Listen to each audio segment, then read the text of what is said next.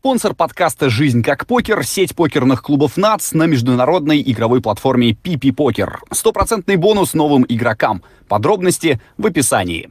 Всем привет, друзья! Это подкаст «Жизнь как покер». Меня зовут Павел Занозин. Сегодня у нас в гостях легенда российского покера, обладатель браслетов СОП, человек э, очень нестандартный, как мне кажется, Константин Пучков. Здравствуйте.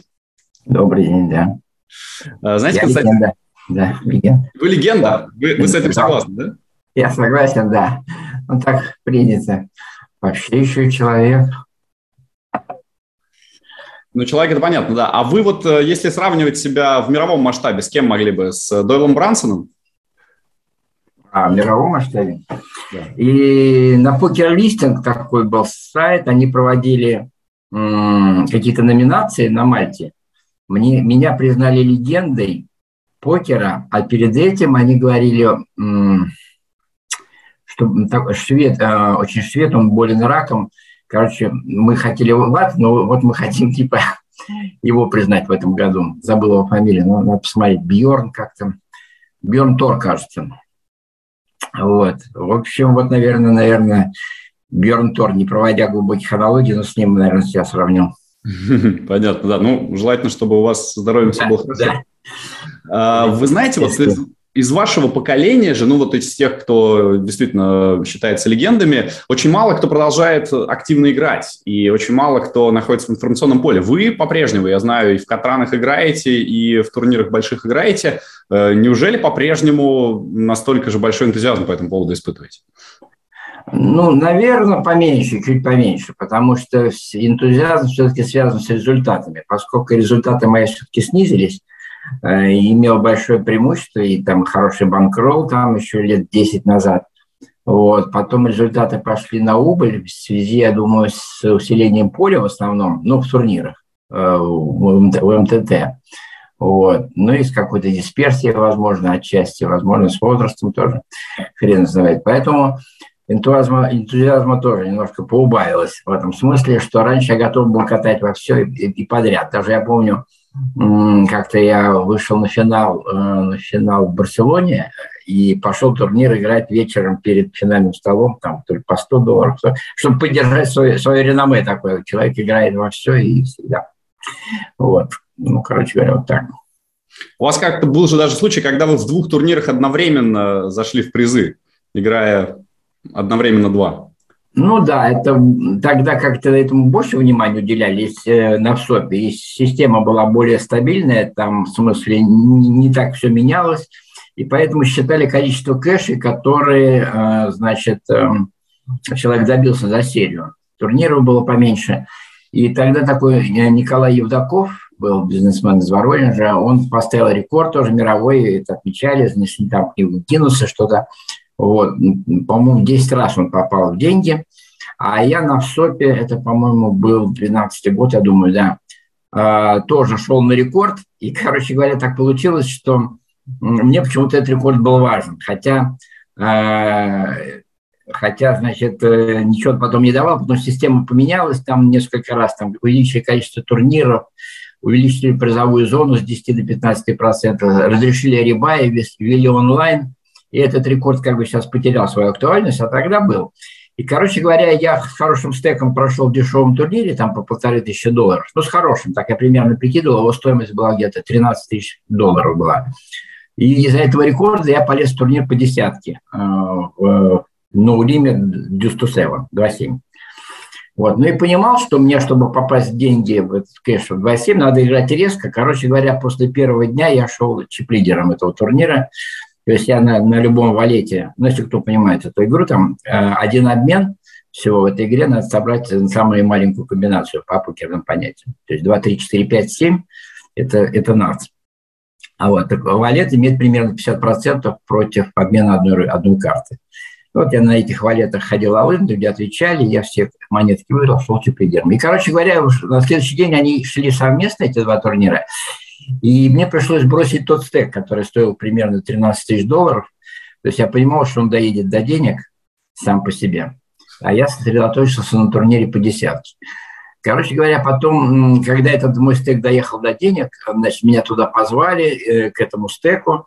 Меня официально там поздравили, подняли, там публика аплодировала, что зафиксирован официальный рекорд, 11 кэшей, значит, на ВСОПе. Ко мне подбежал так экспансивно, не помню, то ли, то ли, кто же, то ли э, Саша Давженко, то ли э, Виталий Клункин, ну, в общем, поздравили, короче говоря. А я так раскланивался, типа, да, да, да.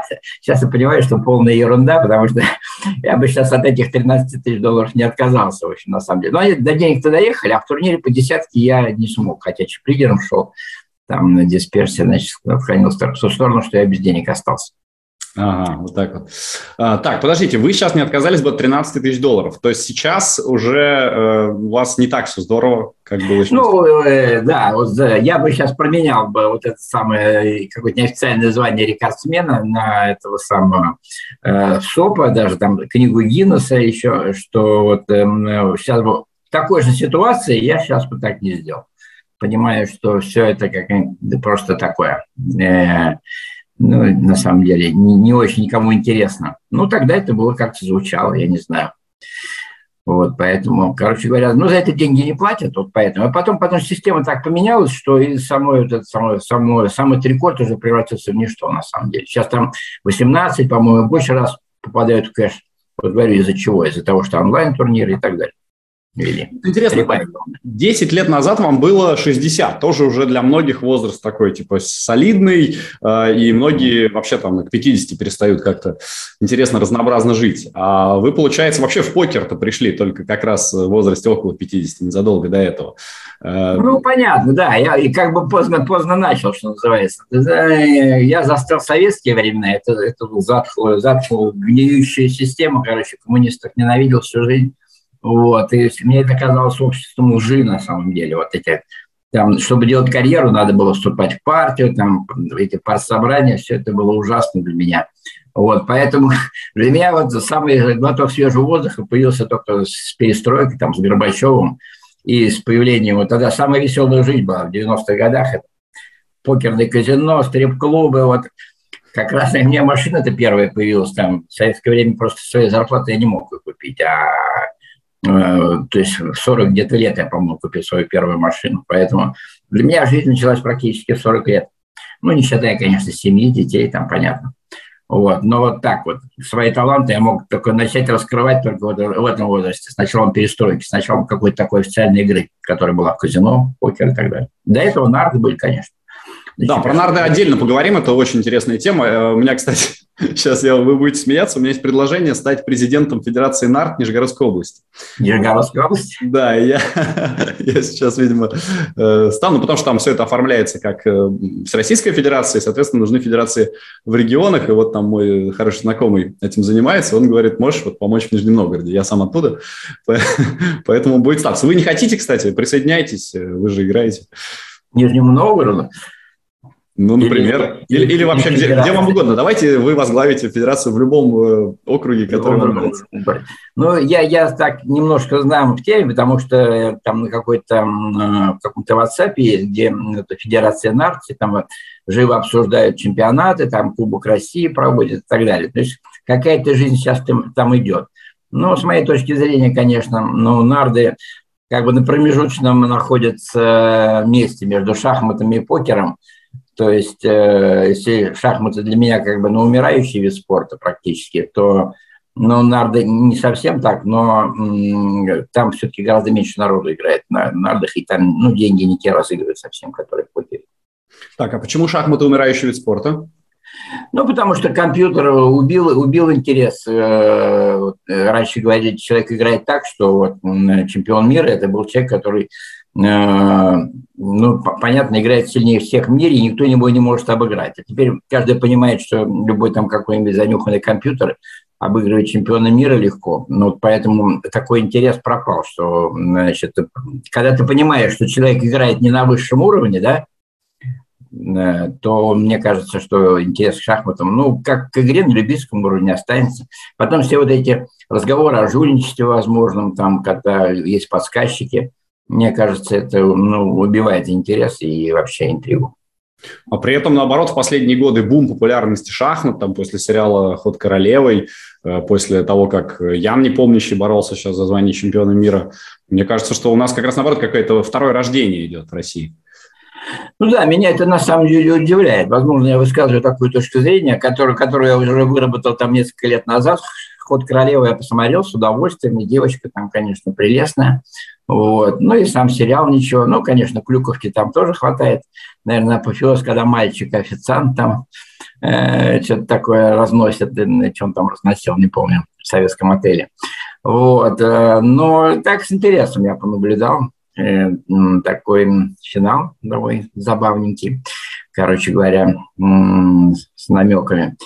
Вот. Э, и для меня это удивление. Возможно, но я думаю, что это все такое уровень любительский. Теперь, смотрите, Карлсон отказывается там играть название чемпиона мира. Ну, как бы, мне кажется, что это все снижает интерес. Думаю, что это временный, временный всплеск, я думаю, мне такое ощущение. Ну, как думаю, раз наоборот же. Помните, было, что там Бобби Фишер тоже отказывался играть за звание чемпиона мира, и это э, новый интерес э, создавало, потому что все думали, вот он какой странный, сумасшедший. Карлсон же тоже немножко странный.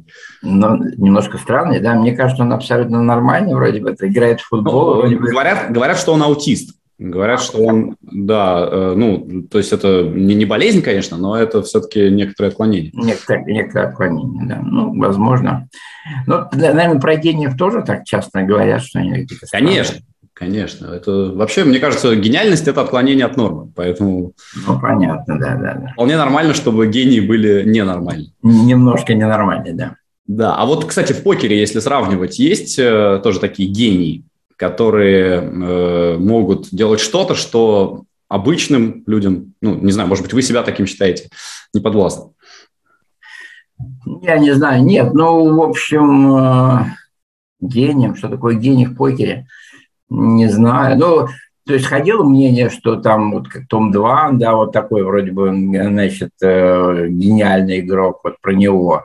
Э, потом про Виктора Блума, да, в общем, но я как бы встречался и тем, и с другим за, за одним столом, но, но и мне казалось, что это обычные игроки, в общем, и там и ошибки допускают, и видны какие-то слабости. Потом все-таки покер, хотя великолепная игра и такая, в общем-то, сложная, игра с многими аспектами, но чтобы человек был силен во всех аспектах покера, ну так очень тяжело.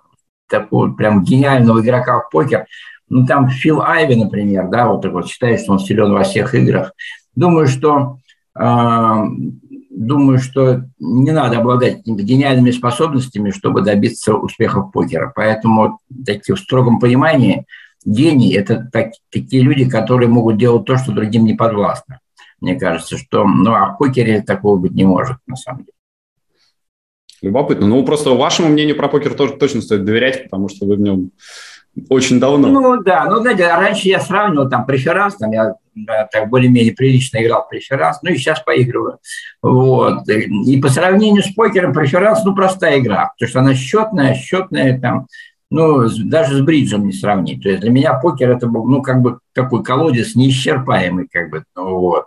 Ну, а теперь я понимаю, что, ну, там есть техники разные, и, в общем, не, несмотря на всю сложность покера, вот, с точки зрения психологии, с точки зрения вот, э, э других аспектов игры, но я так понимаю, что э, по сложности, но это, это как бы даже, ну, даже бы не шахмат, по технической сложности. То есть с точки зрения техники э, покер, конечно, э, гораздо проще шахмат. Ну, я так понимаю, чтобы, чтобы владеть техникой покера, э, именно технической частью, это гораздо проще. То есть в шахматах может быть гений, а в покере, мне кажется, нет. Говорят, что чтобы научиться играть в покер, надо 5 дней, а чтобы хорошо научиться играть в покер, надо 5 лет хотя бы. Это все ну, 5 лет, да. Ну, 5 лет, в принципе, должно хватить, мне кажется. Друзья, у нас есть свой телеграм-канал, и всю следующую неделю мы будем проводить там розыгрыш билетов на турнир среди новых подписчиков. Э, хорошо. Э, про нарды не знаю даже. Вообще, в советское время, вот расскажите, были какие-то турниры подпольные по нардам, что-то, где можно было зарабатывать деньги? Потому что э, вы сказали, что жизнь началась только в 90-е, но многие играли и на серьезные деньги играли еще и там 80-е, 70-е в разные ну, карточные игры. Ну, в общем, да, конечно, какие-то деньги разыгрывали, это и были Катраны, там знаменитый Катран Востанкина, по-моему, Академия назывался, там какие-то деньги разыгрывали. Ну, со всякими там пихаловыми, там на самом деле нарды такая игра, в которой, значит, э, очень много было жульничества, значит, э, пихали там пеленые зары, зары с магнитами, там сменка зар, ну и так далее. Там э, это широкий такой спектр, э, где можно Зар, было... Зара – это кубики, в смысле? А? Зара – это кубики. Кубики, да, Зара – это кубики, да. Угу. Ну, короче говоря, там, э, ну, Зары со свинцовым, так называемые, когда там их достаточно подержать в определенном положении, да, там свинец там стечет, или ртуть, наверное, свинец же не стекает, ртуть, конечно. Вот, стечет нужно, в, нужную, в нужную плоскость, там, и кинешь ну, нужные эти самые броски. Ну, там очень много чего было. Поэтому, Ничего себе. конечно, какие-то деньги там большие разыгрывались. Но я, если честно, у меня не было в те советские времена таких денег, там я не цеховик был, ничего такого. То есть я не играл на Катранах на крупные деньги. Даже у меня, у меня была уже квартира, как я сумел, там, э, когда я преподавал, там, как я зарабатывал, ну, то есть зарплату же люди не получали в советское время, там какие-то крохи на, на, крохи на выживание. И я подрабатывал, значит, студентов э, готовил, абитуриентов. И вот какую-то первую квартиру я сумел купить значит, вот на эти деньги, которые я с абитуриентов там получал. Вот. Я помню, что, значит, у меня эту квартиру я за 10 рублей меня попросили люди с ипподрома, которые там, ну, с которыми я познакомился, мы, говорит, там, там шашлычок пожарим, там курочку, и вот за 10 рублей в сутки я им сдавал свою квартиру. Вот, я помню. Вот. И вот они там какие-то деньги разыгрывали. То есть они какие-то в нарды играли и так далее. То есть, а 10 рублей – это, в общем, такая приличная сумма была. Но если человек, там, я получал 120 рублей в месяц. То есть 10 рублей в день – это была такая приличная сумма. Ну, в общем, короче говоря, что хочу сказать, что в советское время я не разыгрывал там никаких крупных сумм, и все, что весь азарт, который я реализовывал, это на ипподроме. Я там, меня познакомили на первом курсе с с ипподромом, я приходил и исправно проиграл всю стипендию там на ипподроме. Вот, поэтому... А там выиграть, выиграть невозможно? А, не, случайно можно выиграть, конечно. Нет, ну вот на дистанции. Случайно, ну, а в длинную, в длинную невозможно. Там э, даже в советское время э, ипподром забирал себе 33%. То есть представляете, какое преимущество надо иметь над полем там. То есть без инсайдерской информации совершенно невозможно выиграть было. Ну и люди, конечно, там пытались эту инсайдерскую информацию получить. Ну, короче, кто-то, кто имел очень близкие отношения там с несколькими наездниками, могли побеждать на ипподроме. А вот так вот, как приходить любительски и пытаться там анализировать программку, э, невозможно было выпустить. Ну и вы в итоге все равно же э, остались э, и с этим увлечением лошадьми, и с ипподромом. Я знаю, что вы даже комментируете заезды, лошади у вас. Есть по-прежнему, кстати, не знаю. Или, да, да. Ну, сейчас у меня осталось э, две лошадки, я содержу. Вот, комментирую, да, на конном мире меня позвали, вот, ну, знакомых. А, то есть мы, мы с вами еще и коллеги, вы комментаторы. Да, да, да, да, получается, коллеги, да. Короче говоря, а, самое смешное, значит, ну, у нас тут одну лошадку засудили, и меня позвали вот защитить ее честь на апелляционную комиссию судейскую. Я прихожу на эту судейскую комиссию, и там председатель этой комиссии спрашивает так, ну, я начинаю говорить там, он говорит, а вы кто такой? Я так задумался, кто я такой? Я не нашел ничего лучше сказать, я эксперт значит, это телеканал «Конный мир». Потом... А это звучит солидно, кстати, да. Да, да, я эксперт. Ну, короче говоря, надо потом было сказать, а вы кто такой, так сказать, какой-то старикан. Там типа, у меня даже заготовленная была фраза, мне сказали, что какой-то мудак будет там председательствовать и ничего в лошадях не понимает, кроме что там есть хвост и голова, да, в рысаках ничего не понимает. Вот. Ну, короче говоря, вот так. Я эксперт телеканала «Конный мир». Содержу двух лошадей, да, по-прежнему выступаю. Кстати, тут на днях воскресенье, да, вот это воскресенье, выиграл заезд на своей лошадке. И это была двухсотая победа у меня, значит, на вообще, я веду свою статистику, а там по положению у нас 200 побед дает право на присвоение звания, звания мастер наездник. То есть вот у меня типа высшее звание, значит, на этой квалификации э, наездников. Подождите, но это же не вы сами на них. Нет, сам, сам, конечно, сам. Вы сами? Ну, конечно, сам, да, естественно. Я да сам. ладно, подождите, так, то есть вы сейчас сказали, значит, 70 лет, ну, да. покер уже не очень интересен, но вы участвуете в заездах как жокей. как наездник, да. Жаки – это верхом, верхом, значит, ну, верхом там надо вес, там 50 килограмм, у меня ну, никогда в жизни столько не было, а мы ездим в качалках, ну, такие экипажи на двух колесах, называются качалки, вот, ну или двуколки, как по-старому, по которая запряжена лошадь. Ну, в общем, рысак впереди бежит, бежит рысью, а я сижу сзади в этой качалке, управляю им. В общем, выступаю. Это, это требует каких-то физических усилий? То есть это можно спортом? Да, ну, в общем, лошади очень разные. И, короче говоря, там у меня были до этого орловские лошади, которые из меня вынимали все силы и душу. Вот. Ну и потом у меня неприятно случилось в феврале этого года. Я упал, там в аварию попал не по своей вине.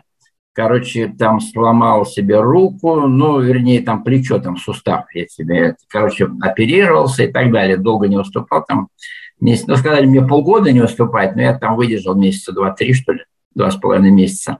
Вот, снова сел, сел на лошадь. Ну, вот там вот у меня была орловская кобыла, которая, которая очень была противная. Она так перла, что вот после этой травмы я на нее не мог сесть. Она очень сильно тянула, то есть мне сказали нагрузку не давать на плечо.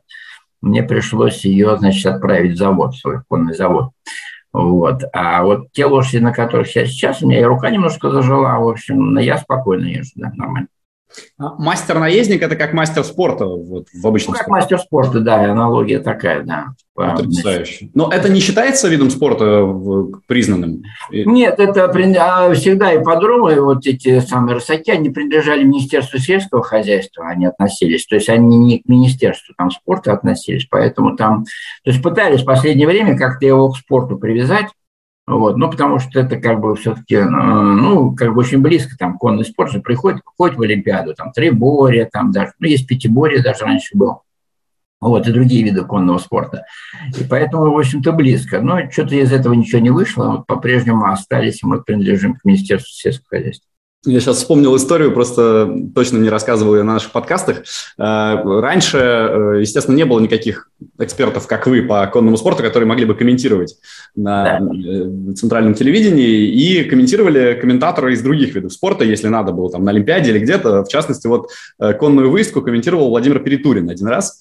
И он, ну, там, что-то почитал про лошадей, но в целом, конечно же, ты за день не подготовишься так, чтобы разбираться в виде спорта. И он минут за 15-20 рассказал примерно все, что он знал о лошадях, об этом виде спорта, об истории, все. И он рассказал и такой говорит, ну а теперь давайте просто полюбуемся на лошадок. Да, да, не будем мешать, да. Ну, так, в фигурном катании так часто бывает. Давайте не мешать там, какое выступление. Там. Они не комментируют, по-моему, обычно, когда выступают. Ну, это считается, да, дурным тоном, потому что, типа, мешаешь зрителю смотреть э, программу. Ну, да, Только там, Татьяна Тарасова может время от времени что-нибудь вставить. Что-нибудь там вернуть, да? Да. Ну, вообще, на самом деле, вот э, работа комментатора да, требует такта, да, какого-то вообще понимания. Вот. Ну да, ну на самом деле так, так оно и было. В общем, таких специалистов, которые вот по отдельным видам спорта довольно мало. То есть комментаторов меньше, чем видов спорта на самом деле. Конечно, Поэтому я всегда говорю, что комментаторов у нас в стране меньше, чем шпионов. Это одна из самых редких профессий, как мне кажется. Ах, вот так вот даже, да? Ну да.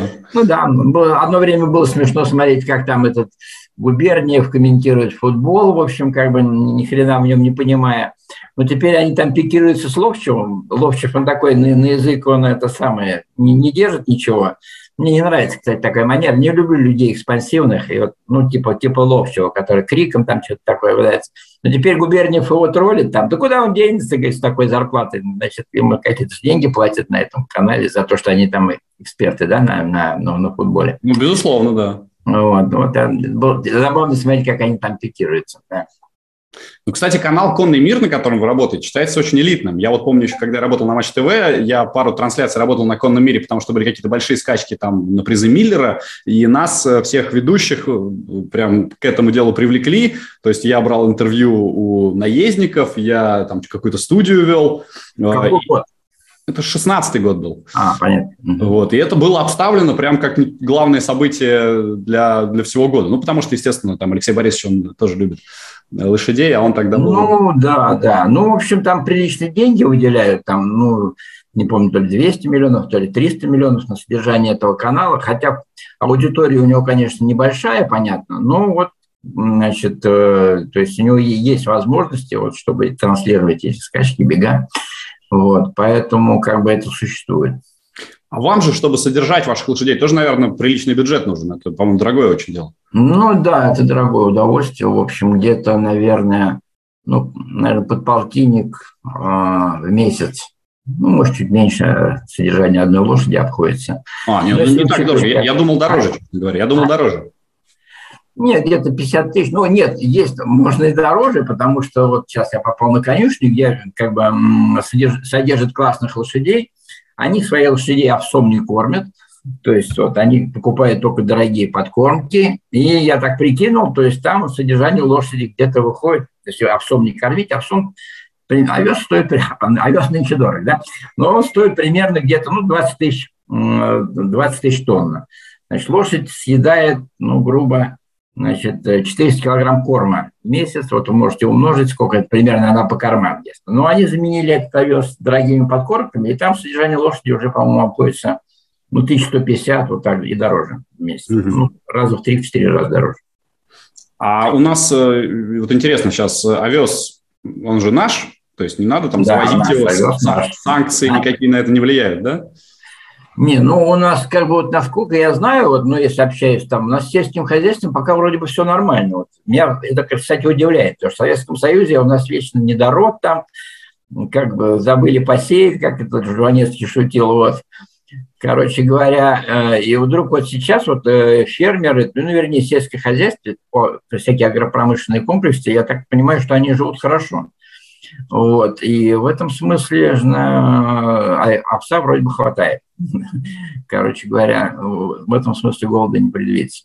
Ну хорошо. Вы э, это можете делать вот э, в качестве наездника еще Сколько? То есть, ну, это есть какие-то рекорды, может быть, тоже вы раз любите э, рекорды ну, ставить? Рекорд, Самый нет, старый наездник. Ездит сейчас наездник на, на ипподроме, ему 83 года. 83? Он, он мастер-наездник, там, международного класса, раньше это за границей, Виталий Танишин такой. Вот, и, ну, 83 года, он, конечно, сейчас пореже едет, чем, чем, но все равно регулярно выступает. Так что я пока предела, как знаете, я собираюсь жить вечно, пока все идет нормально. Да-да-да. И пока у меня это получается.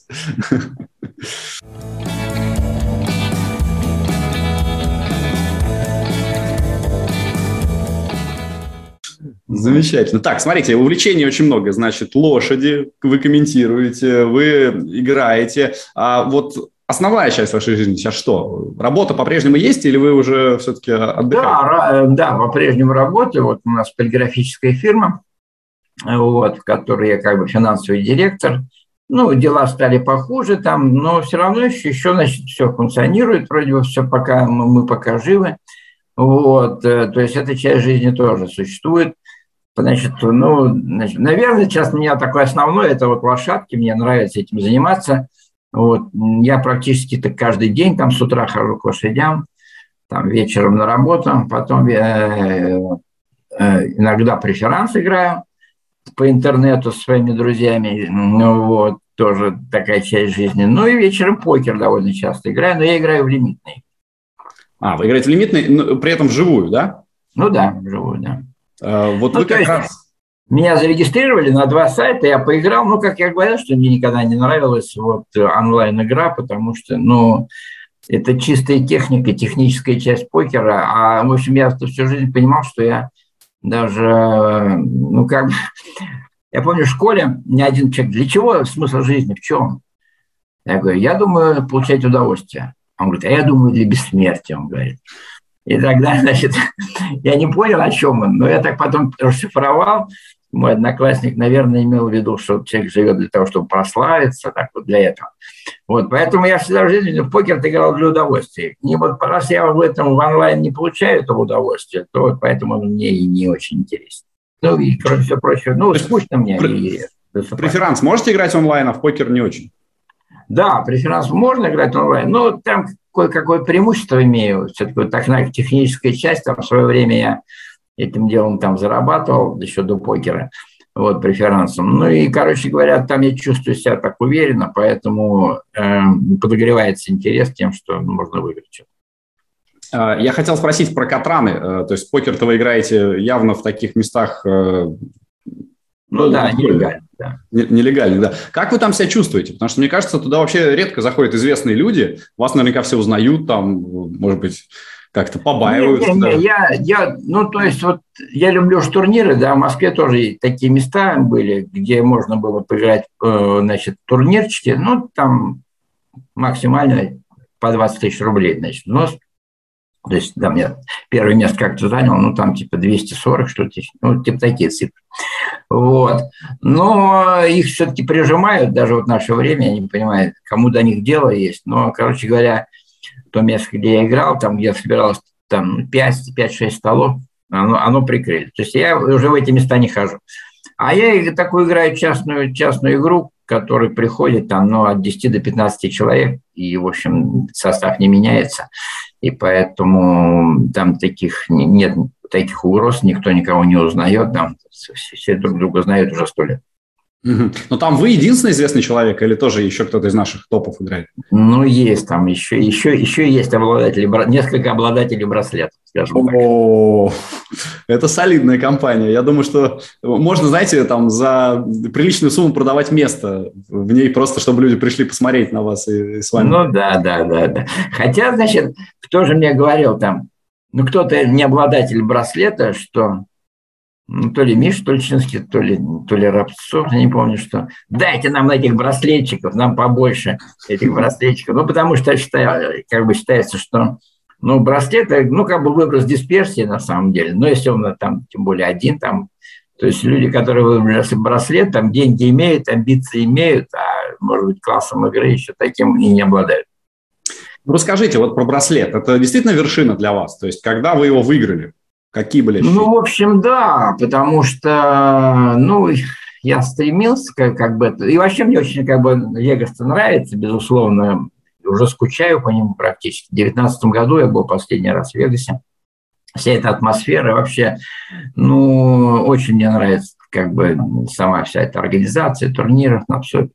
Вот. И я приехал такой полной амбиции, я помню, значит, это был то ли, то ли, наверное, девятый год.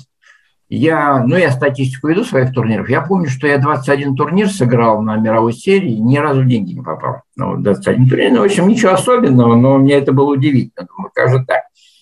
Вот. И э, на следующий год тоже начал серию неудач. На я тогда входил в команду Александра Кравченко.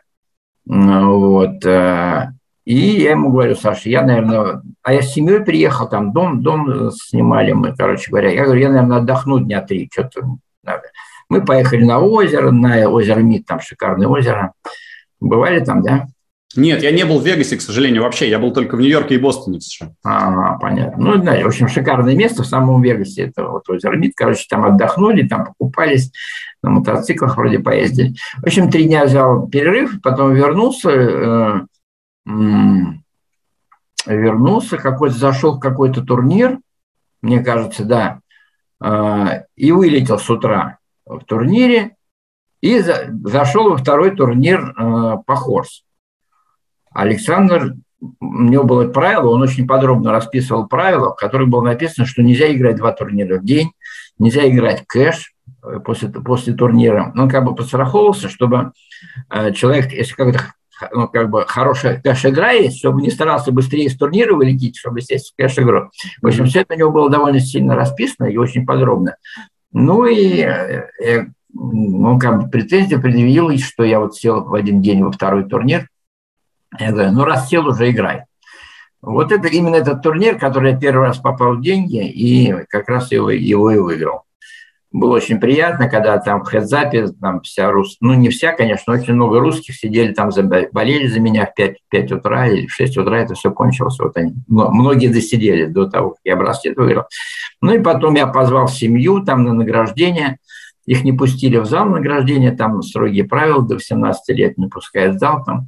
Но дочка маленькая, там сын был, моя жена бывшая. Вот, короче говоря, для меня это было э, таким событием. И, в общем, мы как бы, ну, то, то к чему стремишься, и ну, как, какая-то вершина, вроде бы, вроде бы чего-то добился. Поэтому для меня это почему-то было важно.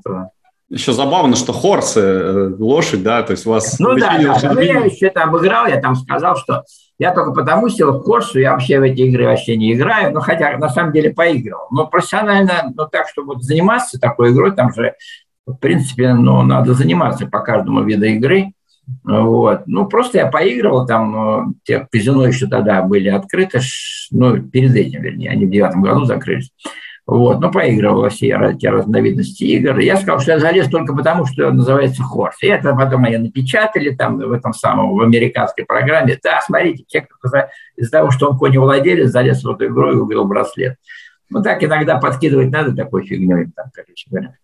Так, а это значит у нас Холда, Мамаха, Раз, Стат и что еще? Стат 8 и...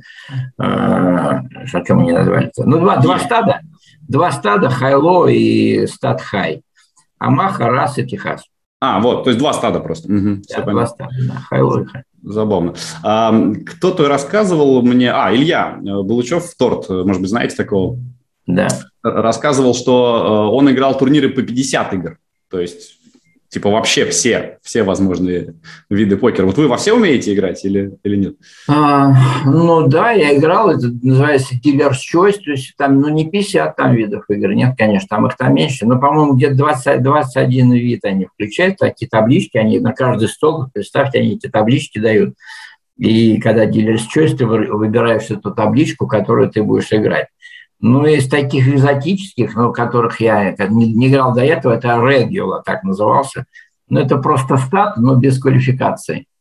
Вот. Э, то есть там не надо квалификацию на, на лоу-комбинацию. И, ну, это та комбинация, которой Дойл, Дойл, э, Дойл Брансон говорил, что он спокойно выкинет э, три короля. То есть очень редкая комбинация. Там, если у тебя два короля снизу, а сверху король, то есть против один на один он, он не может выиграть, потому что там нет квалификации на лоу. Вот. А вот в последнее время еще short deck был популярен. Играли в такой? Short deck, ну, нет, я не играл. У меня был, была какая-то возможность в Сочи проводился турнир по short deck'у. Вот. но, но это жажда, жажда попробовать что-то нового, а там турниров много. Я, она пересилила тем, что там какие-то другие параллельные турниры, в которых я хоть какой-то навык имею. Поэтому я так и не сел в этот short deck, поэтому думаю, ладно, не буду в незнакомую игру играть, поэтому нет, даже турнир не играл по short deck'у. Про WSOP, интересный вопрос. Вот Виталий Лункин, когда давал мне интервью, э, сказал, что, во-первых, он очень хочет поехать сейчас снова на WSOP. Э, не знаю, кстати, получилось у него или нет в этом году, э, потому что у него не набирался банкролл даже на main event, а он хотел сыграть только main event. Вот, и он сказал, что он хочет поехать, потому что считает, что у него по-прежнему там очень высокое ожидание. А, вот интересно, вы э, считаете так же? И вообще можно ли сейчас так говорить? Потому что действительно покер сильно изменился, ну там килополе. А, как, как это можно вообще вот, предсказать? Лункин говорил об этом прям очень уверенно. Типа, я уверен, что у меня высокое ожидание на СОП. Ну, что у него высокое ожидание. Ну, если брать мейн турнир, э, главный турнир, то, наверное, да, все-таки вот когда поляна состоит там 8 тысяч человек, очевидно, что даже там при наличии там 500 профессионалов, то есть ты будешь э, иметь очень хорошие столы на самом деле. Но при этом фактор случайности это наоборот усиливается. Чем больше людей, тем, тем больше дисперсии. Так, э, что значит фактор? Случайности, что выиграть или не выиграть, ну, как раз наоборот, чем больше человек, тем, э, тем меньше дисперсия, в том смысле, что ты можешь, если турнир маленький, да, там есть возможность попасть за очень сильный стол, поскольку очень много профессионалов. А тут профессионалы все разбавлены на эти 8 тысяч человек – то есть у тебя столы будут как гораздо более ровные, там, угу. ну, в среднем. Поэтому, что касается мейна, то да, думаю, что люди, которые регулярно играют, имеют представление, даже если которые, я даже считаю, что люди, которые вот, ну, типа меня там не работают над игрой, но как в современном понятии этого слова, там не сидят с, ну, сейчас современные инструменты, это как называется, который, в котором все разбирают, разбирают раздачи. Солверы. А? Солверы. Солверы, да. Вот. Даже эти люди, вот, обладая какими-то такими навыками, вот, ну, такой, можно сказать, старой школы, да, без, без, так, привлечения ГТО всякой математики, будут иметь большое преимущество. Что касается турниров, э, вот там Виталий играл турниры, там пытался банк, банкрова разбить, он играл набить, то есть он играл турниры, я помню, там по 600 долларов, причем не на ВСОПе, а ну, ездил там по другим казино, там в Венишине отличная серия, там, ну и в других казино, но есть турниры с хорошим призовым фондом, дешевые, которых тут тоже думаю, что там, э, там я и Виталий Лункин будем иметь преимущество. Ну и вообще, то есть даже приезжая в Сочи, несмотря на то, что вот люди работают на этой игре, ну просто видно очень много слабых игроков, ну, все слабые стороны легко, легко использовать. Ну, кого-то там придавить, придушить, кого-то наоборот там вызвать на блеф вот, спровоцировать.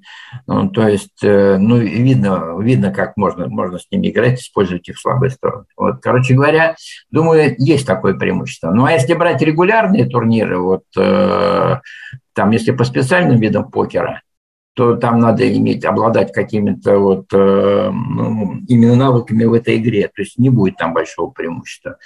Вот. А, и если брать килополя, ну, килополя будет преимущество, да. А вот какие-то такие дорогие турниры по 10 тысяч, по 5 тысяч не будет преимущества.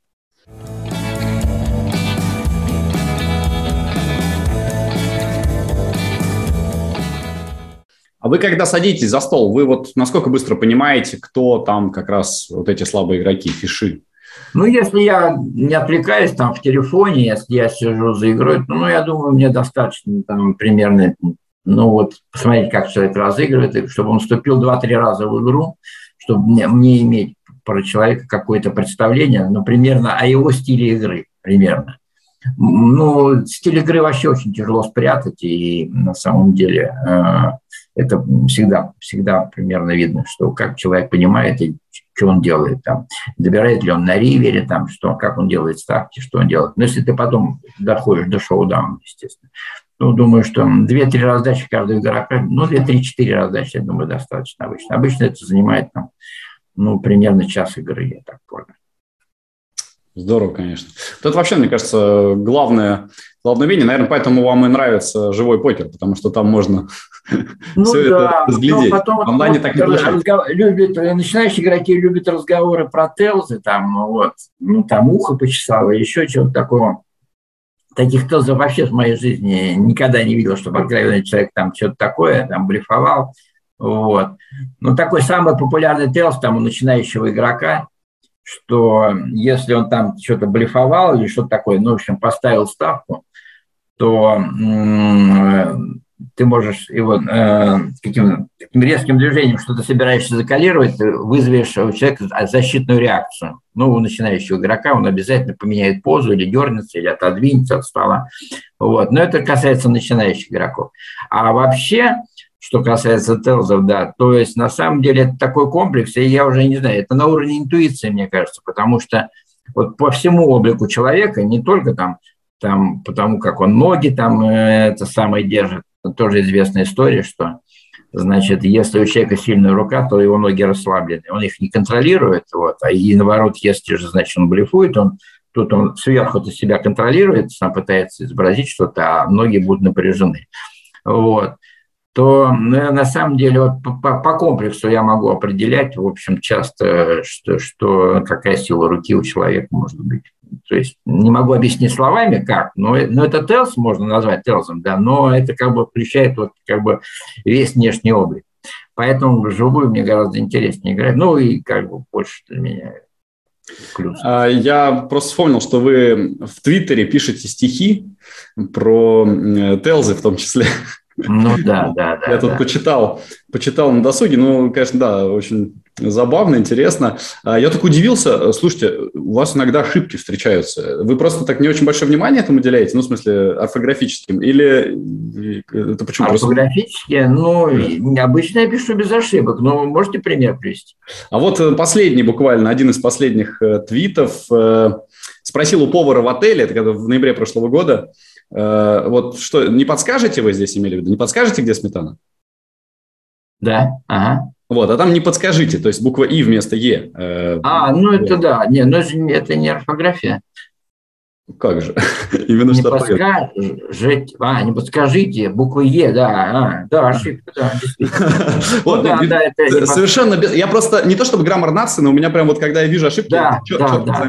Нет, обычно я вижу, но у меня э, сестра примерно, вот я спрашивал, а как ты научилась писать там без ошибок? Она мне в свое время говорит, у меня это уже врожденно. Человек, который много читает, вот. Да, у меня, значит, встречаются ошибки. Не подскажете? А, действительно, страшно, не подскажите. Ну, ну ладно, бог с ним. Давайте лучше вот про стихи. Реально, вы, э, ну, это так в шуточку же ну, Мне кажется, это было одно, одно время забавно. Там потом даже как-то, ну, сидишь за, за покерным столом практически, ну, какая-нибудь забавная ситуация, пытаешься ее обыграть там и начинаешь думать, и как, как-то отвлекаешься. Иногда бывает скучновато сидеть просто за покерным столом.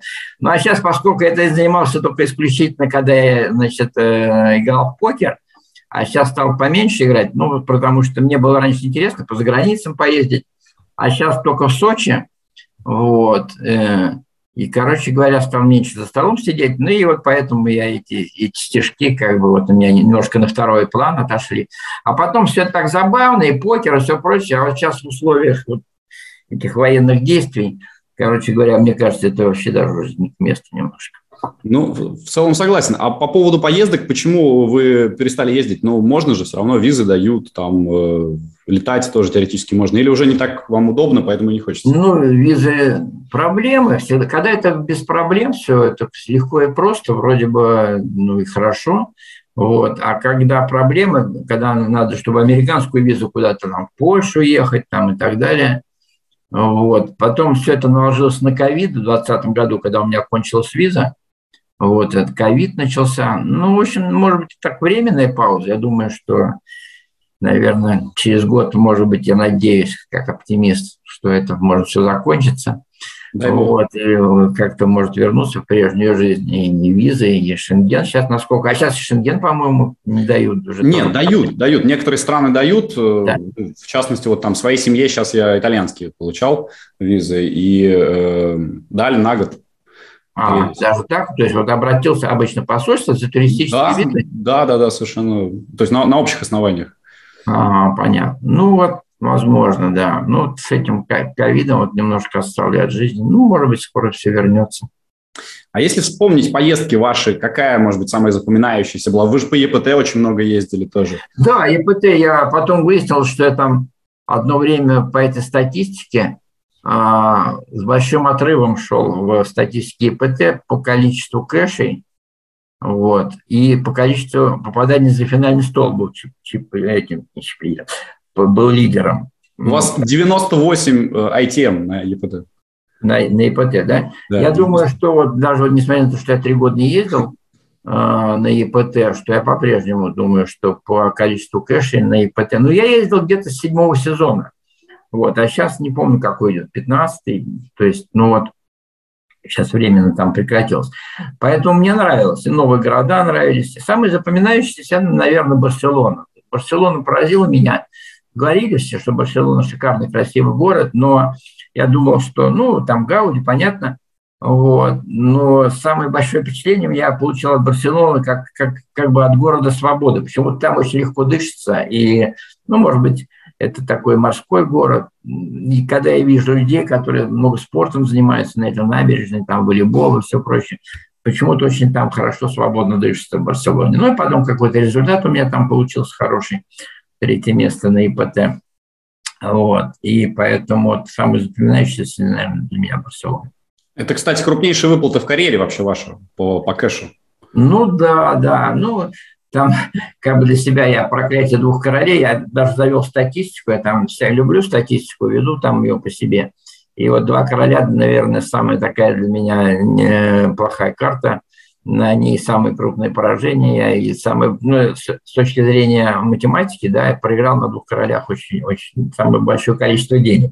И в частности в Барселоне я вылетел тоже, значит, третьим на двух королях, вот, против шведа. Поэтому вот, э, хотелось бы побольше. Но у меня там так получилось, что Макс Касс, небезызвестный, значит, перед, а, что-то я тогда, не знаю, телефон, что ли, не брал на турнир. В общем, за пять минут до выхода меня на турнир успел позвонить и купил у меня 50% значит, Это вот Барселоны. Опа! Да, да, да. Поэтому э, я ему еще эти 150 тысяч евро э, переводил. Вернее, я отказался переводить его частями, и он этим сам занимался. В общем, я ему дал пароль к своей банковской карте. И он, Боже мой. Слушайте, у нас просто про Макса Каца почти в каждом выпуске мы разговариваем, почему да. в последнее время, да. Это фантастика. То есть он таким как- как-то прочувствовал, да, что вы там доедете, ничего себе. Ну да, да, да. Ну, ну там вообще какая-то история получилась. У меня дурацкая история получилась. Человек э, попросил деньги взаймы на СОПе. Вот. Э, я обычно говорю, что я деньги в долг не даю. Ну, просто я выработал такую формулу. Ну, хотя на самом деле даю там, а вот, но поскольку это самое, ну, многие обращаются, казино такое было раньше, если к тебе подходит незнакомый человек и заговаривает, там еще называет тебя по имени, то э, часа через два или к концу вечера он тебя попросит займы. Это, это, это строго. Вот, это такая закономерность. Ну и, короче, я говорю, что нет, э, мне надо на турниры и так далее. И говорю, вот у Макса Каца доехал там человек, можешь у него попросить займы. Теперь он идет к Максу Кацу, и тот мне перезвонит и говорит, могу дать только под твоей гарантией. И почему-то мне показалось неудобно. То есть отказать мне было удобно, а вот не дать гарантии за человека, то есть я думал, что я этим его обижу. Но я, значит, говорю... То есть ему, вы дали гарантию на, на неизвестного вам человека? Он мне был известен. Почему? Он был известен. Ну, не буду фамилию его называть, не знаю хотя можно и назвать. Это Вова Полищук такой. Угу. Вот, короче говоря, бывший офицер армии, э, который что-то там даже в то время еще что-то мог заносить. Короче говоря, я э, даю гарантию, что ну, перед этим говорю, так отдашь? Он точно, точно. Он берет вместо десятки 15 тысяч. Вот. Э, и, короче, наступает время, когда вот уже СОП закончился, ну, говорит, ты давал гарантии, тут не вернул, возвращай. Я под это дело говорю, мне так было обидно, да, 15 тысяч, говорю, ну, а не хочешь ко мне в доли там походить в турниры? Вот. И он начал входить в турниры, я там не доезжал, и я так потихонечку отбивался. И вот когда оставалось примерно там уже ну, несколько тысяч этих долларов, или, ну, долларов, да, и вот уже, и, короче, вот этой Барселоны, он мне, он мне звонит, э, и это самое, я, значит, предлагаю войти 50%, по-моему, на эту там взнос, по-моему, 5200, что ли, был, или 5300 на евро. И я как раз вот этой последней суммы уже по ноль выходил. Вот до этого не доезжал, не доезжал.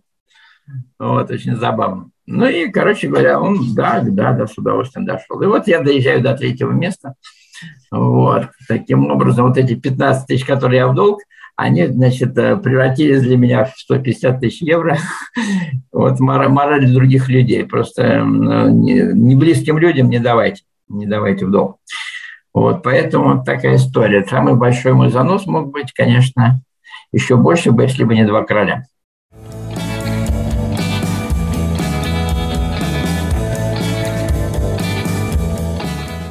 Последнее время у нас появился чуть ли не э, такой стандартный вопрос для нашего подкаста. Кац красавчик или нет? Кац красавчик. Не знаю, ну там э, подходят ко мне на ипподроме люди, и, короче говоря, ты видел так Макс Кац? Ну, типа, вот, ну, очень многим он нравится, на самом деле. Нас, я с ним сам общался, с Максом. Я, я не встречал вот, людей, которым он нравится, честно. А? Я, я не встречал людей, которым он нравится. Все говорят, что он ужасен негодяй, да? да. Ну, нет, у меня э, к нему было нормальное отношение, потому что, ну, нормально общался. Э, единственное, что ну, на какой-то такой момент, не помню, что-то я из своей любезности там какие-то продукты ему в, в Америке подвозил, вот, эти продукты, что-то он разгружал ему, там где-то он, по-моему, кондоминиуме жил. И меня тогда удивило, что он даже не поблагодарил. То есть он воспринял это как должное, хотя, ну, я просто из чистой любезности, значит, решил ему помочь из магазина привезти продукт. Даже спасибо не сказал. Вот я помню, что тогда это меня немножко так поразило. Думаю, как, как, будто, как будто я ему чем-то обязан, чем-то должен. Вот. А, ну, так, ну, у меня нормальные отношения. Но единственное, вот, я так понял из характеристик, да, из его скандала с Джипси, с предыдущего, что он за свои интересы он глотку перегрызет, вот, э, и будет их отстаивать в ущерб интересам другим. Но самый главный его минус то, что он пришел в политику не из-за политических убеждений, а, в общем-то, из-за денег.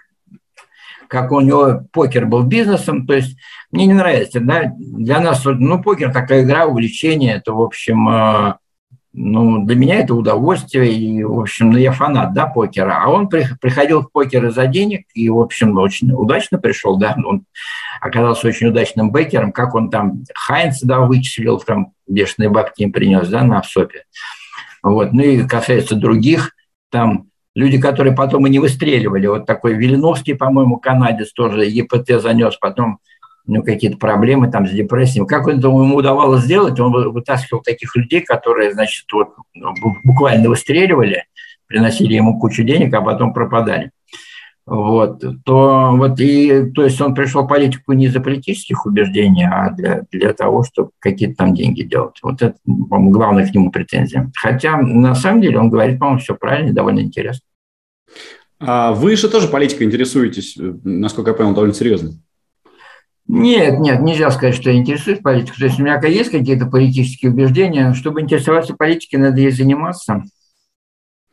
Э, я потому что вот смотрел маленькое ваше интервью э, Маши Лаврентьева, там другая часть гораздо интереснее, но там вы сказали, что вы смотрели там фильм Навального, собирались голосовать за Навального на выборах политических э, президента России в 2018 году, э, потом собирались за Собчак, потом решили вообще на выборы не ходить, потому что все это неправильно. Ну, вообще смешно, конечно, сейчас звучит уже спустя 4 года, потому что, в принципе, все поменялось, и никакой э, реальной, реальной э, возможности что-то выбирать у нас нет. Естественно, а тогда еще казалось, что есть. тогда, тогда казалось, что есть. Ну, да, если бы Навального допустили, тогда я думаю, что это был какой-то выбор. Выбор был. Я по политическим убеждениям, э, насколько я выяснил, я считал себя анархистом, вот. Я считаю, что никакого государства в будущем не будет. Для меня это государство – это метод угнетения людей. Я считаю, что вот, вот даже, даже сама мысль, что вот сейчас как-то все свыклись, что есть какие-то политические убийства, там, значит, посылают каких-то убийств. Для, для многих это нормально, там какие-то предатели расправляются. То есть получается ну, смертная казнь. То есть мы государству дали э, лицензию на убийство. Это ужасно. То есть на самом деле самый главный преступник в нашем обществе – это государство, даже уже не конкретные люди. Поэтому я считаю, что государства в будущем умрут как, как элемент угнетения, что как, это будет сообщество свободных людей. Поэтому раньше я считал, считал себя анархистом, а теперь я, наверное, либертарианец, каких таких взглядов придерживаюсь. Прекрасно. А кто, вот просто мне интересно, если разобраться, кто этих э, свободных людей будет контролировать в том смысле, что ну, вот если мне захотелось сделать что-то плохое вам? Э, а люди будут сами себя защищать, они будут договариваться, они будут нанимать на своих договорах. Вот я родился, там отдайте мою часть нефти на, на этой земле, которая есть. То есть государство узурпировало все, эти богатства, почему они принадлежат государству, с каких, каких дел? То есть будет сообщество людей, будут свободные договора между людьми. То есть, Но тогда все люди должны быть э, хорошими и справедливыми и честными, а так мы знаем, не бывает, к сожалению. Не, не обязательно все. Почему? Как-то вот э, я, например, я слабый, да, я не могу себя защитить. Вот, но я вступил в сообщество людей, куда плачу взносы и, и нанимаю сам свою личную охрану. Я не нуждаюсь в охране от государства. Мне не нужна ни полиция, ни тюрьмы, и никто, никто прочий. Вот, поэтому ни суды, мне, мне это не нужно ничего, я сам разберусь. Анархия, в общем, я понял. Мама анархия, папа стакан портвейна, как известно. Я думаю, что в будущем так и будет. Я думаю, что никаких государств больше не будет. Вообще вот эти все начальства, как приходит новый начальник, все сразу так умиляются. Ой, он такой милашка. Для меня всегда это было омерзительно. Все вот эти отношения начальства подчиненные для меня, меня они просто омерзительны на самом деле. Потому что один человек приказывает другому. Я в свое время даже в советское дослужился до, до, до завсекторов. Мне ну, там зав. отделом, неважно что. Вот. Но мне неудобно было человеку что-то приказывать. Думаю, почему я должен ему что-то там это самое говорить? Ну, я объяснял там задачи, что нужно сделать, как. Но чтобы сделать там к такому-то числу, мне как-то это даже было неудобно, я не знаю. Значит, это довольно странно. Ну, хотя, есть, наверное, в жизни так и должно быть, когда какие-то научные коллективы там или еще какие-то там организационные, какие-то начальники должны быть, но, но вообще То есть вы началь, начальник максимально такой мягкий? Ну да, да, да, очень, очень э, такой мягкий, да, либеральный, не жесткий. Хотя, хотя, значит, э, на добреньких ездит, вот как я уже знал, чем, чем ты лучше относишься, тебе уже на голову садятся. Вот, на самом. Конечно. Как говорит мой жизненный опыт. Поэтому иногда надо соблюдать какую-то дистанцию. А, очень важный вопрос, который мне подсказал Арсений Кармацкий, наш прошлый гость. Э, он сказал, я не знал об этом, что существует дилемма Пучкова. Э, вы знаете? О такой? Нет, я не знаю. Вы не знаете о дилемме Пучкова. Хорошо. То есть, о, о том, что названо в вашу честь. Дилемма заключается в следующем. Э, ты покупаешь авиабилет на финальный день турнира до того, как заканчивается турнир. И, соответственно, ты оказываешься в следующей ситуации. Либо ты уже точно улетишь, либо ты точно доедешь до больших денег. Э, был это из-за вас ведь или нет? Я просто, вы так говорите, как будто у вас такого не было. А Арсений не говорит, почему это уверен, что это ваша дилемма. Дилеммы, почему ее дилеммой назвали? Ну, у меня было пара таких, даже, может, несколько ситуаций, когда я, да, беру билет за не, не на последний день турнира, а до финального стола. Угу. У меня был, даже в Германии у меня был такой забавный эпизод. Играю финальный стол, стол по по Амахе. И вот, ну, я примерно прикидываю, значит, так, ну ладно, еще три часа игры. Короче, в 4 макс, 4 макс, мне полчаса уже до того, как надо, значит, вылетать, э, вернее, ну, собирать вещи и уматывать, значит, перерыв, и заходит договор, договор о дележке заходит. Э, ну и, короче, там по дележке, четвертое место, помню, 1011 евро было, при дележке мне дают 21 тысячу а чип-лидеру дают 20, 29. Дают 29, ну и чип-лидер говорит, я хочу 30, вот хочу 30 и все. Ну и те, которые еще двое, говорят, они согласны скидываться, а я что-то думаю, что это он там по 7 посчитали, что это он 30. И уперся, я говорю, нет, 29 и все. Короче говоря, уперся до такой степени, что сели играть дальше – В общем, я стал играть очень резко, потому что мне надо успеть на самолет. Ну и за несколько раздач я сумел занять свое четвертое место. Значит, иду получать 11 тысяч. И, ну, я еще смотрю, я успеваю. Ну, еще минут за 10 я успел управиться. Я стал там банк-банк давать против этого чем лидера. Я думаю, сейчас я его разорю. На хороших руках, кстати, не совсем на барахле. Вот. Но все, все не сложилось. Короче, идут получать деньги в кассу, и мне говорит, кассир ушел на полчаса, что ли, что-то такое. Какой бред такой. Мама родная, я, это было в Берлине. Короче говоря, я еще какие-то э, какие экстра, экстра усилия предпринимаю, чтобы, значит, это самое, этого кассира вызвать, получаю свои 11 тысяч евро, бегу в отель, там хватаю там эти свои документы, все, лечу в аэропорт – и смотрю, я не успеваю, за 40 минут кончается регистрация. Вот. Прилетаю за полчаса до конца, залетаю туда на регистрацию, и меня регистрируют. Оказывается, в Берлине тогда было не за 40 минут аэрофлота, а за полчаса. Так мне еще повезло, я думаю, его зачем? Для чего я это делаю, я не знаю. Мне почему-то было важно на самолет успеть. То есть дополнительные 10 тысяч евро, которые я мог получить, зачем-то я вот э, сам поторопился. Вот может быть в этом дилемма. И у меня часто такое бывало, когда я на самолет опаздываю, я набиваю огромный стек. Там пишу картинку, в этом в Твиттере пишу, мне вот это надо разбазарить до самолета, там какой-то там турнир и так далее. А Кармацкий назвал это дилеммой. Ну хорошо, да, мне нравится. Да, получается, что вот эти истории просто они становились известны и уже сформировалось а, да, понятие. Да, да. Термин. Такая, такая штука, да, забавно. Ну, любопытно. Но все-таки чаще было, получается, что вы э, не попадали на самолет и, и э, доезжали до больших денег, или как? Ну, да, да, да, не, не чаще. Чаще почему-то для меня так самолет важен. Вот я говорю, характерный пример, что я так по-быстрому в 4 макс предпочел вылететь из турнира, только на самолет, чтобы успеть, хотя ну что там особенного, переложил турнир. Но были случаи, когда доезжал до больших денег, да, и вылет э, откладывал. Очень вот. И именно так, именно да. Почему-то я начинала резко играть. Я не знаю, может, это правильная стратегия, но буквально огромные стейки наколачивал, когда я понимал, что либо на самолет, либо, значит, это самое, э, либо надо с большим цеком приходить. А еще есть какие-то у вас приметы? Вот э, я где-то прочитал, что вы не встаете до последней карты, даже когда выставились полын из-за стола. А, ну да, да, мне, да потому что все вот эти, они смешные для меня просто, когда люди стоят, стоят, встают, там, все прочее, какие-то приметы. Я помню такой эпизод, играли в Барселоне, Панталео такой, Джузеппе Панталео, два стола. Ну, в общем, он с какой-то с хорошей рукой буквально, там, ну, чтобы его переехать, там надо 15 или 10 процентов, там, несколько аутов буквально, чтобы его, его, его там сильную руку переехать. И вот, значит, до выхода там Терна или Ривера он отворачивается. Он отворачивается, человек выкладывает карту, и я специально, чтобы делаю... Надо было видеть его лицо, когда он обернулся.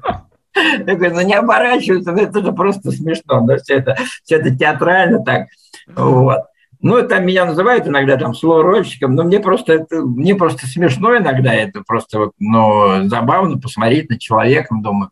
И потом я придерживаюсь другой точки зрения. Когда человек выходит, выходит там Алын, предположим, у меня два туза, но он выходит Алын, он в смысле меня а, обыграть, он выходит э, с мыслью да, отобрать мои фишки, мои деньги. Почему я должен какой-то там напускное благородство проявлять там? и два туза сразу ему показать, чтобы он не помучился. Мне хочется, чтобы он немножко помучился. Вот. Поэтому для меня это не слово как вот злобное какое-то явление, а вот как элемент игры, как, как элемент баловства на самом деле. Вот. Так что не надо меня обвинять там в каком-то злобном слово роли. Вот. Ну, какие-то приметы есть там, но ну, у меня, ну, дурацкие приметы, там, не сажусь за стол раньше, чем минута до начала турнира. Ну, как-то так, я не знаю, сам для себя выработал. Ну, вот. Интересно, в футболе тренеры часто не смотрят пенальти, тоже отворачиваются, когда их команда бьет. Отворачиваются. Никогда этого не понимал. В общем, когда люди говорят, ой, я не буду смотреть, там, я буду нервничать. Там, э, никогда. Мне всегда интересно было, что произойдет вообще, как пропустить самое, самое зрелище, самое интересное. Ну, не знаю, даже в самые важные моменты думаю, что надо лицом встречать как опасности, так и приятные превратности. Это очень хороший позитивный подход, здорово. Ну вот сказали, что э, смысл жизни в удовольствии, кстати, не изменили своего мнения с тех пор, когда... Нет, конечно, не изменил. Ну, правда, вчера я думал, что ну, кот у меня живет, вот сейчас не слышно. Он, кстати, заходил в кадр, очень-очень симпатичный. А, да, красавчик, шотландец, да. В общем, короче говоря, э, вот я думаю, в чем смысл жизни? Я думаю, что люди не сильно от животных отличаются, поэтому если мы будем рассматривать бедного кота Костеллера, ну вот он живет тут со мной, тут он общается со мной, вот, ест, спит. В чем смысл его жизни? Я думаю, что к людям это очень близко на самом деле, потому что если будем считать очень глубоко копать, то ну, вряд ли до чего-то докопаемся. Я думаю, что именно в удовольствии есть, чтобы получать удовольствие. Об удовольствии не могу не спросить. Главная часть интервью Маши Лаврентьевой была про то, что вы ходили в салон эскорт-услуг. Ага. Да, да, да. Э, честно скажу, вот прям не потому, что там у меня жена за стенкой, я ни разу в жизни не был в салоне эскорт-услуг. Вы часто ходите туда? Ну, может быть, сам бы не пошел, но у меня хорошие друзья из Екатеринбурга. В общем, э, короче говоря, в компании, веселой компании – Э, то есть за компанию, да, готов пойти. Хотя в последнее время почему-то предпочитал иногда, значит, игру, чем, значит, э, такие, ну, когда э, одно и то же, то это тоже приедается, в общем. Поэтому, ну, так, какая-то часть жизни. Нельзя сказать, что я получаю там какое-то бешеное удовольствие. В общем, ну, в свое время нравилось, да, да и сейчас, наверное, не против очень иногда посетить, не очень часто. Ну, просто, э, типа, тоже многим кажется, что там в 70 лет уже вообще никого это не интересует. Но... Никого это не интересует? Да, я, я не знаю. Женская голая грудь? Женская голая грудь, да, она по-прежнему такая же классная, такая же интересная. Не, ну там же есть, ну, не, ну просто получаешь иногда эстетическое удовольствие там от красивого женского тела, там, ну, не знаю. Да нет, ну, это нормально я думаю, что если без, без похабности, без, то есть для меня это вполне нормальная часть жизни, я не ханжа. А э, похабность где начинается, вот где эта грань? Ну, иногда они приставучие, эти девочки, они там, э, давайте познакомимся, там и все прочее. Иногда не хочется там и так далее э, просто общаться, иногда хочется послушать музыку, там, посмотреть. В общем, когда к тебе начинают приставать, это как бы ограничивает твою свободу. Все-таки вот я как приверженец да, свободы, то мне кажется, что хочется, чтобы у меня выбор свободы был как можно, как можно шире, то есть э, чтобы мои свободы не ограничивали. Вот, а в тот момент, когда... Смотрите, у меня на майке написано, Константин. А? Freedom? На майке у меня написано. А, все свободны? Все свободны, да. А, ну да, все свободны. Ну да, поэтому это, это основное. Я думаю, что 50 э, лет что-то я отмечал там на ипподроме, вот, и один человек что-то какой-то тост мою честь произносит и говорит, более свободного человека я не встречал по отношению ко мне. Вот я так удивился, когда я с, точки, с, этой, с этой точки зрения, с этим аспектом себя не рассматривал. Вот. А потом так подумал, думаю, наверное, наверное, это самое ценное в жизни, это вот именно свобода. И, э, наверное, это надо больше всего ценить. Э, поэтому, когда каким-то напряженным разговором или каким-то там действием ограничивают твою свободу, мне это не очень нравится.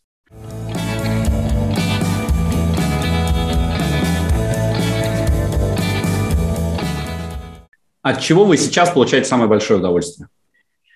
Ну, наверное, в общем, наверное, сейчас от, от лошадок, вот, поскольку сейчас такая ситуация, там ипподром закрывается на реконструкцию, и то есть у нас, если все это, к сожалению, случится, да, причем неизвестные результаты этой реконструкции. Ну, ходят разговоры, что эту территорию хотят просто там забрать под строительство, там, что, э, вот, поэтому в данный момент я вот наслаждаюсь общением с лошадьми, говорят, до конца года все это, а потом надо будет переезжать куда-то.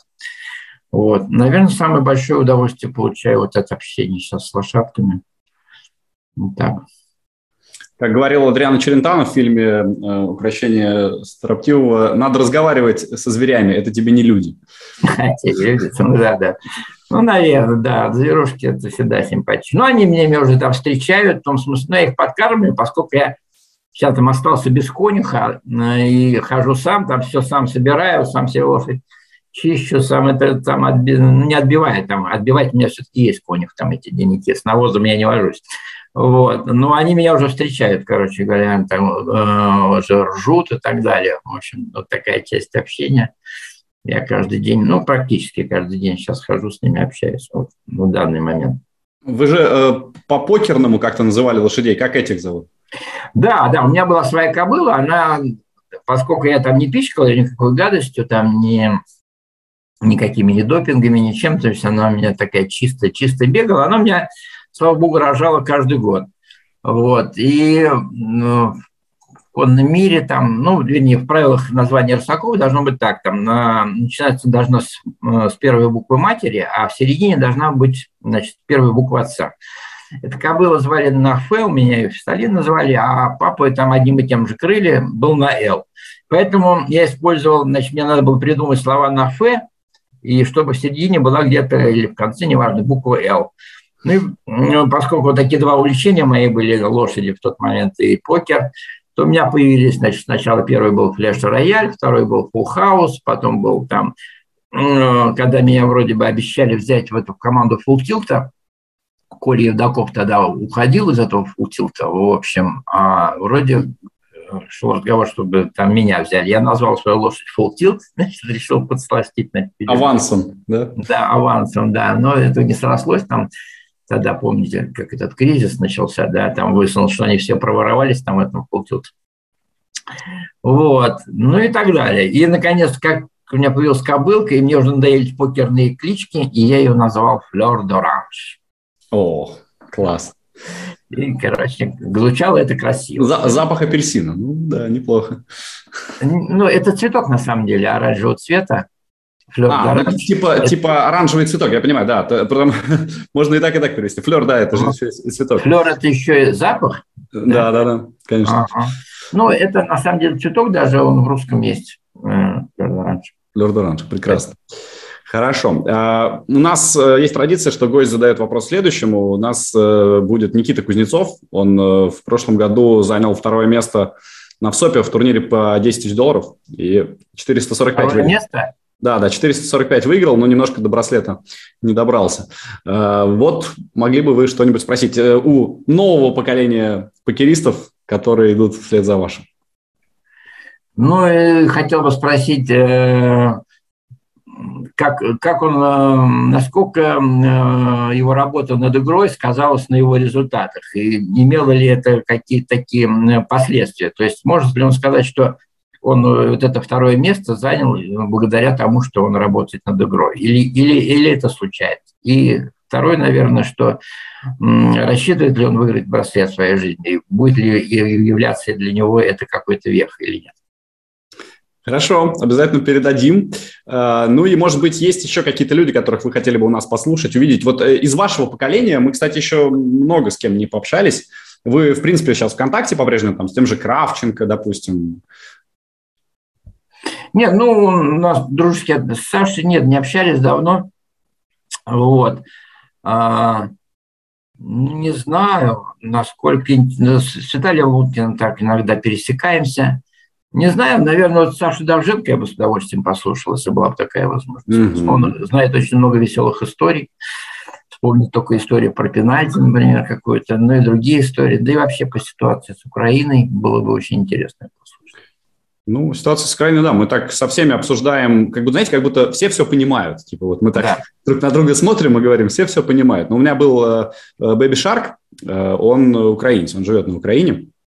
И как раз вот с ним мы довольно много говорили. Ну, то есть, типа, у него там бывают э, обстрелы э, за окном.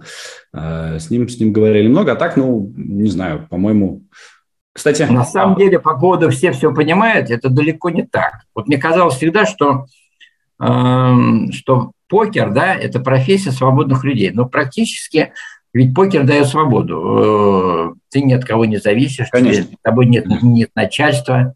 Ты можешь зарабатывать деньги, значит, исключительно своим трудом, да, это творческая профессия. Так вот, среди покеристов и среди умных покеристов, способных покеристов, даже с некоторыми из тех, которыми я играю, ну, которые, можно сказать, там браслеты выигрывали, и в кэш много денег выиграли. Среди них оказалось очень много ватников, которые не только не понимают, а которые находятся на строго пропутинских позициях. Вот для меня это как бы одно время было удивительно. Думаю, как же так? Вроде бы и умные, да, ребят, но он просто ну, с интеллектом выше среднего. Я подумал, что политические убеждения почему-то никак не связаны с интеллектом. Это очень такая странная вещь. Вот. Э, и еще я думаю, что это нехватка эмпатии. эмпатии. То есть вот людям, э, они начинают там рассуждать о том, что э, ну, бомбежки и так далее, да, это довольно-таки, значит, спокойно об этом говорят, то есть они не понимают, как бы не, нет чувства сопереживания к людям, которые там на Украине, которые это испытывают.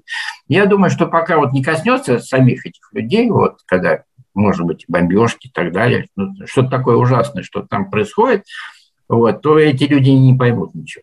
Вот, э, это для меня это удивительно, это просто удивительно. А вы говорите, все все понимают. Ну, мне просто кажется, вот из наших гостей, с кем мы общались в подкасте, это уже довольно много, потому что мы работаем с апреля каждую неделю, то есть, ну, я уж сбился со счета, сколько у нас выпусков. Может быть, вот такие взгляды, и то так не, не очень э, яростно высказанные, были у Андрея Заиченко. А так, э, по-моему, все остальные... Ну, вот Андрей Заиченко, да, вот один, один из ватников, что называется. Ну, он, может быть, стеснялся вас немножко, потому что, значит... Э, Чего меня а, стесняться? Ну, примерно. Я просто работаю на Первом канале, меня а? стесняться не надо. Я работаю на Первом канале, меня стесняться не надо, говорю. Чего? Я работаю а, на Первом канале. Да, зачем, зачем меня стесняться, говоря со мной про, про что-то там, а, про свои убеждения? Ну, понятно. Ну, в общем, понятно. Это ну, Джипси очень смешно пошутил, мы когда говорили, он говорит, ну, вот у всех в жизни бывают какие-то там проблемы, неприятности, кто-то на Первом канале работает. Я говорю, ну, понятно, да, да, да. Ну, короче, вот да, для, для меня это удивительно. Вот, вот вам такой яркий пример, как Андрей Заиченко, который вот... Ну, прям э, с ним вступать в полемику с Андреем это себе дороже на самом деле, потому что у него очень высокий полемический забор, э, самое, задор, и он готов спорить по любому поводу, и ему гораздо интереснее высказать там парадоксальную точку зрения и оставить, даже если это будет абсолютный бред. Вот, поэтому э, я с ним никогда не спорил и, и как бы считаю, что ну, это просто неинтересно, потому что ну, доводов не будет никаких Так, мне кажется, вообще про политику как-то странно спорить, примерно как про религию. Это то же самое, что заставить э, мусульманина стать христианином. Ну, невозможно, да? Только если ну, да. сказать, мы тебя убьем. И то многие выберут Да, смерть. да, именно так, что я, я уже да, даже ну, на, на работе там у нас тоже разделились, да, люди. Я понимаю, что, ну, для меня, я сначала воспринял их как врагов. Ну, думаю, ну, враги, да. Ну, раз они, значит, не понимает то, что происходит. Но потом понял, что не переубедить же, и, в общем, какие-то такие странные доводы приводят, там, «А у меня отец, то есть у меня дед воевал, там, такой идиотский довод, а у меня, типа, не воевал, или что-то такое. Как это может иметь, какое это имеет отношение к тому, что происходит? Короче говоря, э, я как бы, ну, понимаю, что лучше о политике просто не разговаривать, чтобы уже совсем в конец не испортить отношения целом, да. Поэтому мы сегодня тоже особо не разговаривали, но э, мы с вами, поверьте, одних и тех же взглядов. Это Спасибо. приятно. Все свободны. Спасибо огромное, Константин. Очень приятно было с вами поговорить и очень приятно увидеть вас в добром здравии. Надеюсь, еще и за столом когда-нибудь встретимся, потому что раз вы играете в Москве, значит, надо находить общие места. Ну, хорошо, хорошо. Ну, тогда как-нибудь проконсультируюсь. Если есть какая-то интересная игра, с удовольствием, может быть, принял участие. Спасибо Ладно, огромное. Спасибо, Павел.